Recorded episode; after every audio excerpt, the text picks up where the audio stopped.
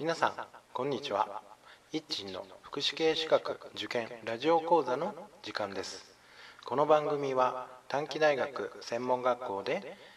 講師を務める一鎮が受験生の皆さんのチューターとなり合格へ導く番組です。はい、えー、随分、うん、ラジオ講座の配信久しぶりです。え、ちょっとまあいろいろなことで忙しくしておりましてラジオ講座の方まで手が回っておりませんでした、えーえー、まあ、再開をしていきたいなと思います。で、えー、まあ、再開するにあたりましてね何から始めようかなと思ったんですけれどもえーと、保育士試験ですね、えー、の、まあ、講座の方から始めていきたいなというふうに思っています。まあ、4月ですね、来年の4月、前期試験が、次年度のですね、前期試験始まりますけど、まだ後期試験終わったばっかりで、えー、まあ、半年ほど時間があるんですけれどもね、まあ、まだ時間的に余裕があるのかなというふうに思います。その時間的に余裕のある今だからこそ保育士養成校で使っている教科書と言われるものをまあ3回ぐらい読むと、まあ、後半ですね、えー、3ヶ月試験の3ヶ月前ぐらいから試験対策ということで勉強を始めていかないといけないだろうと思いますけどもその試験対策の中で、えー、もう随分学習が進んでいくのかなというふうに思います。まずはですね、えーと、保育士試験の出題範囲というところを確認をしていきたいなと思います。これはあの問題を作成をしている、ね、全国保育士協会ですかね、えー、のページで見ることができます。まあえー、長いのでね、えーと、ブログにはきちっと書いていますので、まあ、ラジオ講座と一緒にアメブロブログですねリンクを貼っておきますので、えー、見ていただくといいんだろうと思いますでその社会福祉の出題範囲の中で今日はですねうんと現代現代社会における社会福祉の意義と歴史的変遷というところで社会福祉の理念と概念というところですね。で、えっとまあ、この社会福祉の保育士の社会福祉のシリーズなんですけれども、えー、全国社会福祉協議会から出ている最新保育士養成講座ですね、え、そのシリーズの社会福祉という、まあ、本なんですけれどもねこれに沿って、えー、いろいろ知識を整理をしていくいきたいなというふうに思います。で、えまずはですね、社会福祉の理念と概念というところで理念と概念というのは社会福祉って一体何なんだろうとなねところです。教科書も一番最初に出てくるところでありますね。で社会福祉が基本として大切にしてきた考え方としましてまず挙げられるのが日本国憲法第25条ですね、まあ、一応条文だけ読み上げておきます。第1項ですね。すべて国民は健康で文化的な最低限度の生活を営む権利を有する。これが第1項ですねそして第2項が国はすべての生活部面について社会福祉社会保障及び公衆衛生の向上及び増進に努めなければならないというふうに規定されていますね。でえっとまあ、この憲法第25条ですね社会福祉については、まあ、最上位にですね定義されているものです。でこの、まあ、憲法第25条を引用する法律として、えーということで、まあ、これはブログにも書いていますけれども厚生労働省のですね資料から引用しているものをブログには書いていますが、まあ、一つが生活保護法ですね、えー、生活保護の第1条の中にこの法律は日本国憲法第25条に規定する理念に基づき国が生活に困窮する全ての国民に対し点々点と後続きますがあります。それから国民年金法ですね。国民年金法の第1条、ま目的なんですけどもね。その中に国民年金制度は日本国憲法第25条第2項ですね。に規定する理念に基づき老齢障害または死亡によって点々点というふうに文章がつながっていきいっています。それからその他として、ま最低賃金法で健康で文化的な最低限度の生活それ、え公営住宅法でと母子及び父子並びに各福祉法それからホームレスの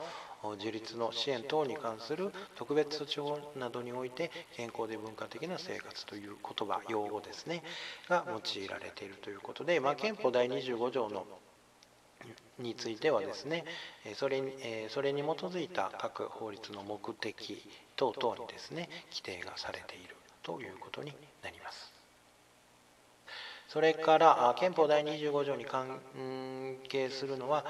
えー、と昭和25年1950年ですね社会保障制度に関する勧告というのがありますね。その社会保障制度の勧告の中で、えー、と1234項目ですね4項目について、えー、書かれています。この内容についてもブログには書いていますのでブログをご覧になってください。それから、まあ、以上が厚生労働省の資料ですね、えー、です。それから憲法第25条これは教科書ですね、えーの中に書かれていることなんですけれども憲法第25条に基づいて、え人権保障のですね規定があります。ということで、まあえー、憲法第11条ですね。基本的人権。それから憲法第12条自由権。憲法第13条幸福追求権ですね。憲法第25条に基づいて11条12条13条のとして人権保障が規定されていると。でさらにさらに児童福祉法。それから身体障害者福祉法。それから知的障害者福祉法。精神保健福祉法障害者基本法老人福祉法生活保護法などで個別分野において目的や理念が設けられています。この辺りがですね憲法第25条を基本としてそれに基づいての関連する、法律ということになります。それから、まあ、直接的には関係してきませんが、まあ、権利とか人権保障とかねあるいは子どもの発達保障ということで全国保育士会倫理考慮ですね。これも教科書の中には出てきておりますね。まず子どもの最善の利益の尊重としてですね1ですね。私たちは一人一人の子どもの最善の利益を第一に考え保育を通じてその福祉を積極的に増進するように努める。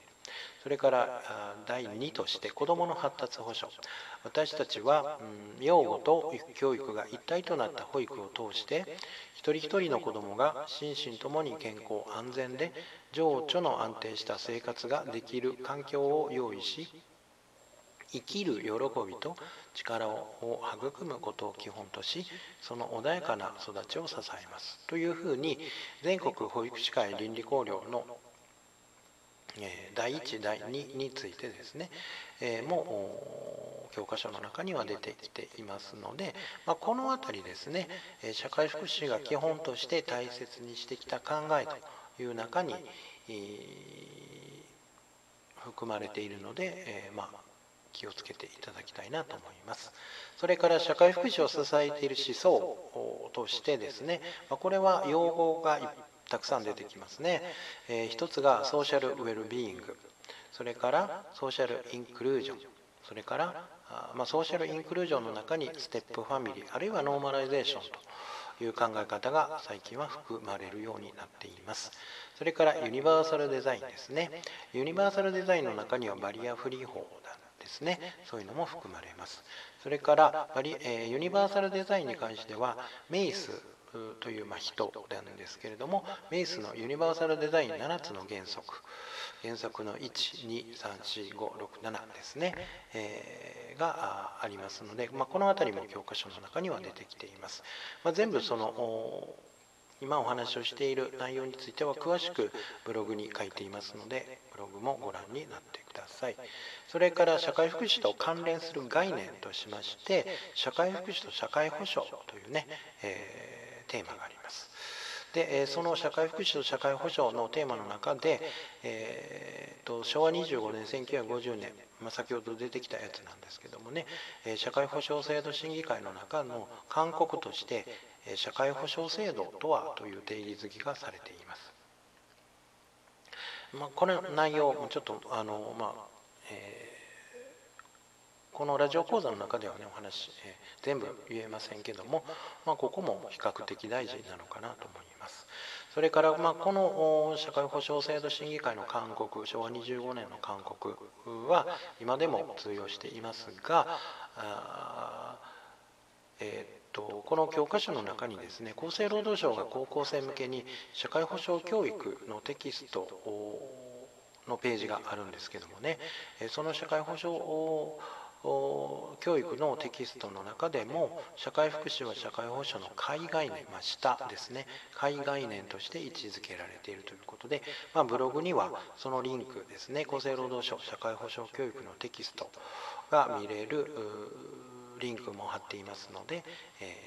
ー、ぜひブログと一緒にですねラジオ講座聞いていただけたらなというふうに思います。えっと、今日は以上ですね。社会と出題範囲の中のと社会福祉の理念と概念というところのテーマでした。以上です。ではまた次回お楽しみに。